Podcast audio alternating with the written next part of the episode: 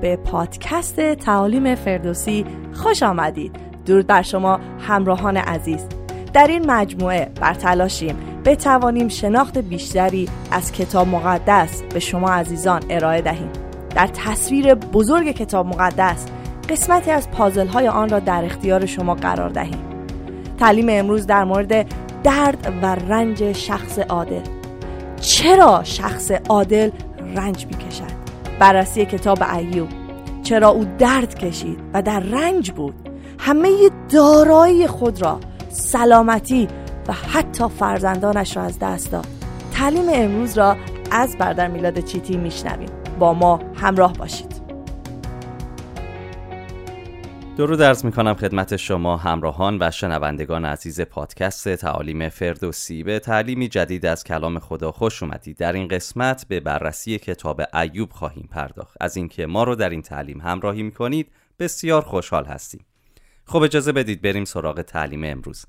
زمانی که حدود چهار یا پنج سال پیش این تعلیم رو آماده می کردم یکی از بهترین دوستان دوران دانشگاه هم به دلیل سرطان فوت کرد. این دوستم یکی از مهربانترین اشخاصی بود که در زندگی میشناختم مخصوصا در کار خدمت خداوند. محبت زیادی برای عیسی مسیح داشت. همزمان با شنیدن خبر فوت دوستم خبری رو درباره یک فاجعه در ایالات متحده در اینترنت خوندم. اخبار خبر کشته شدن دختر جوانی رو در جنوب آمریکا منتشر کرده بود. فاجعه اینجا بود که مادر این دختر دخترش رو در قبال پول به مردی فروخته بود تا به این دختر تجاوز کنه و پول رو هم دریافت کرده بود. بعد از اینکه این مرد به دختر تجاوز می‌کنه او رو به قتل میرسونه و دفن می‌کنه. در این زمان تلاش می‌کردم که این موضوع رو هضم کنم که چطور ممکنه دوست مهربان من با رنج و سختی سرطان فوت کرده و این مرد شریر همچنان به زندگی خودش ادامه میده. عادلانه نیست. اگر خدا محبت و قدرتمنده چطور اجازه میده این اتفاقات فاجعه بار در جهان اتفاق بیفته؟ زمانی که ما رنج می‌کشیم خدا کجاست؟ چرا اشخاص عادل رنج می‌کشند؟ اینها از اون دست سوالات دشواری هستند که نه تنها ما ایمانداران مطرح می‌کنیم بلکه مردم در همه جای دنیا با این سوالات روبرو هستند. شاید به این دلیل که کتاب ایوب فارغ از ایمان و وضعیت شما همیشه می‌تونه کتاب مفیدی باشه. هدف از این تعلیم کتاب ایوب این هست که شما رو برای زمانهایی که در سختی و رنج هستید آماده کنه. پیش از اینکه وارد متن کتاب بشیم می‌خوام این کتاب رو به شما معرفی کنم. شاید حقایقی درباره این کتاب وجود داشته باشه که شما از اونها آگاه نباشید. به عنوان مثال کتاب ایوب بلندترین بخش از صحبتهای خدا در کتاب مقدس رو در خودش داره. ایوب فصلهای 38 تا 41 همچنین طولانی ترین قسمت از سخنان شیطان هم در کتاب ایوب ثبت شده. به این دلیل که کتاب ایوب تصویری از مکالمات در جاهای آسمانی رو به ما نشون میده.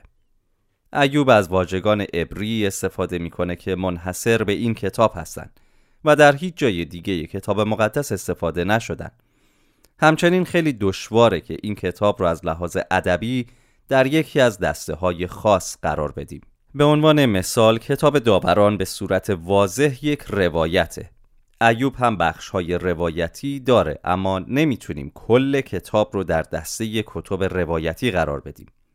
کتاب مزامیر به صورت واضح یک کتاب شعریه. ایوب هم کلی متون شعری در خود جای داده ولی نمی‌تونیم کل کتاب رو در دسته کتب شعری قرار بدیم. کتاب ایوب در کتاب مقدس متعلق به دسته ادبی است که به کتب حکمتی معروف هستند. اما حتی در مقایسه با دیگر کتب حکمتی مثل امثال سلیمان یا غزل غزلها باز هم ایوب منحصر به فرد و متفاوته. می‌تونیم بگیم که کتاب ایوب سبک خاص خودش رو داره و در دسته خاص خودش قرار می‌گیره. در کتاب مقدس عنوان این کتاب به سادگی ایوب گفته شده. می‌دونیم که ایوب شخصی واقعی در تاریخ بوده. خیلی مطمئن نیستیم که در چه برهی از تاریخ زندگی می‌کرده. دلایل قانع کننده وجود داره که ایوب در بازه زمانی تقریبا همزمان با ابراهیم میزیسته و دلایل خوبی برای باور این موضوع وجود داره.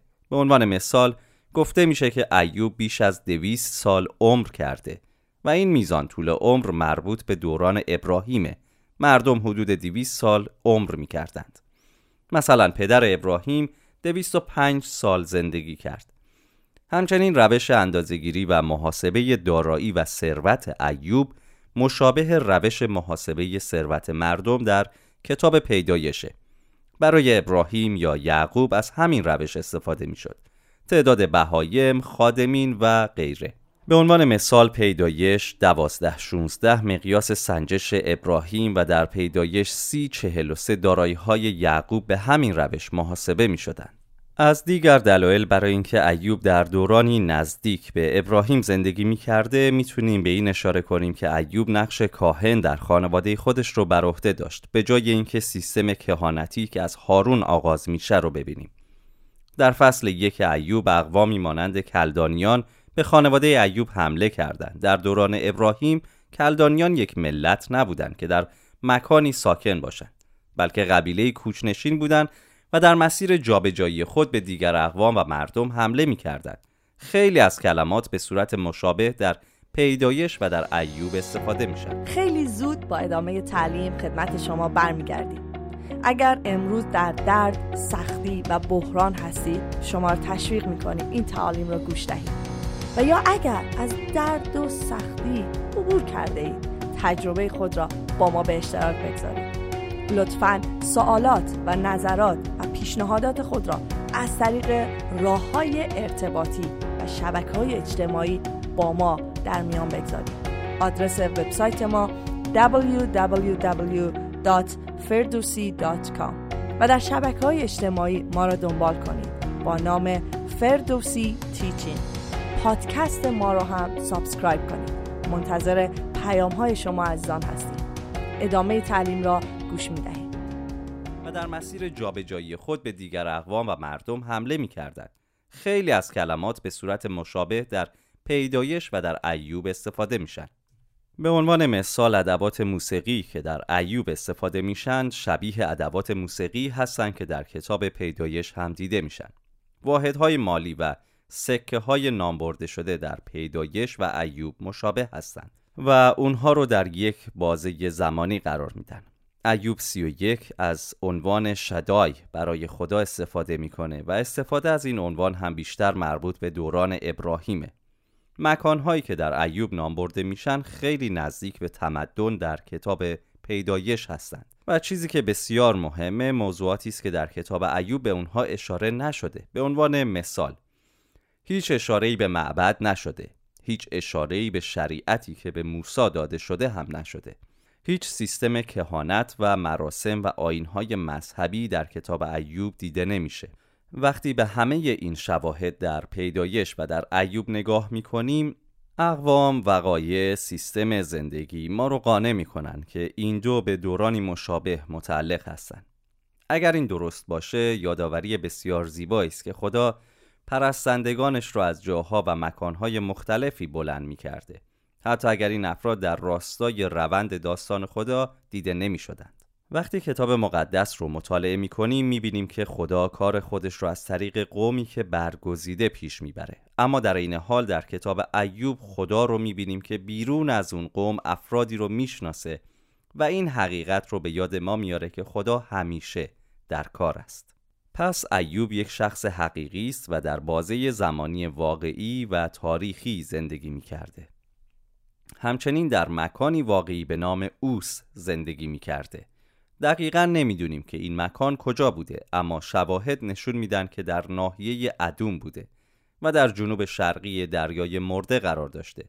لاویان چهار بیست و یک به درک بهتر این موضوع کمک می‌کنه. پس ایوب یک شخص حقیقی بود زمان، تاریخ و مکان واقعی هستند. سال بعدی اینه که نویسنده این کتاب چه کسیه؟ پاسخ این سال اینه که نمی‌دونیم. در هیچ جای ایوب به نویسنده اون اشاره نشده. گزینه هایی وجود داره که شاید خود ایوب باشن. در آخرین آیات فصل پایانی میگه ایوب پس از این وقایع 140 سال دیگر زیست و این زمانی کافی برای نگارش این کتاب بوده. افرادی باور دارند که الیهو یکی از چهار دوست ایوب می‌تونسته نویسنده این کتاب باشه. این هم گزینه مناسبیه زیرا که این شخص یک شاهد عینی بود و این گفتگوها رو شنیده بوده.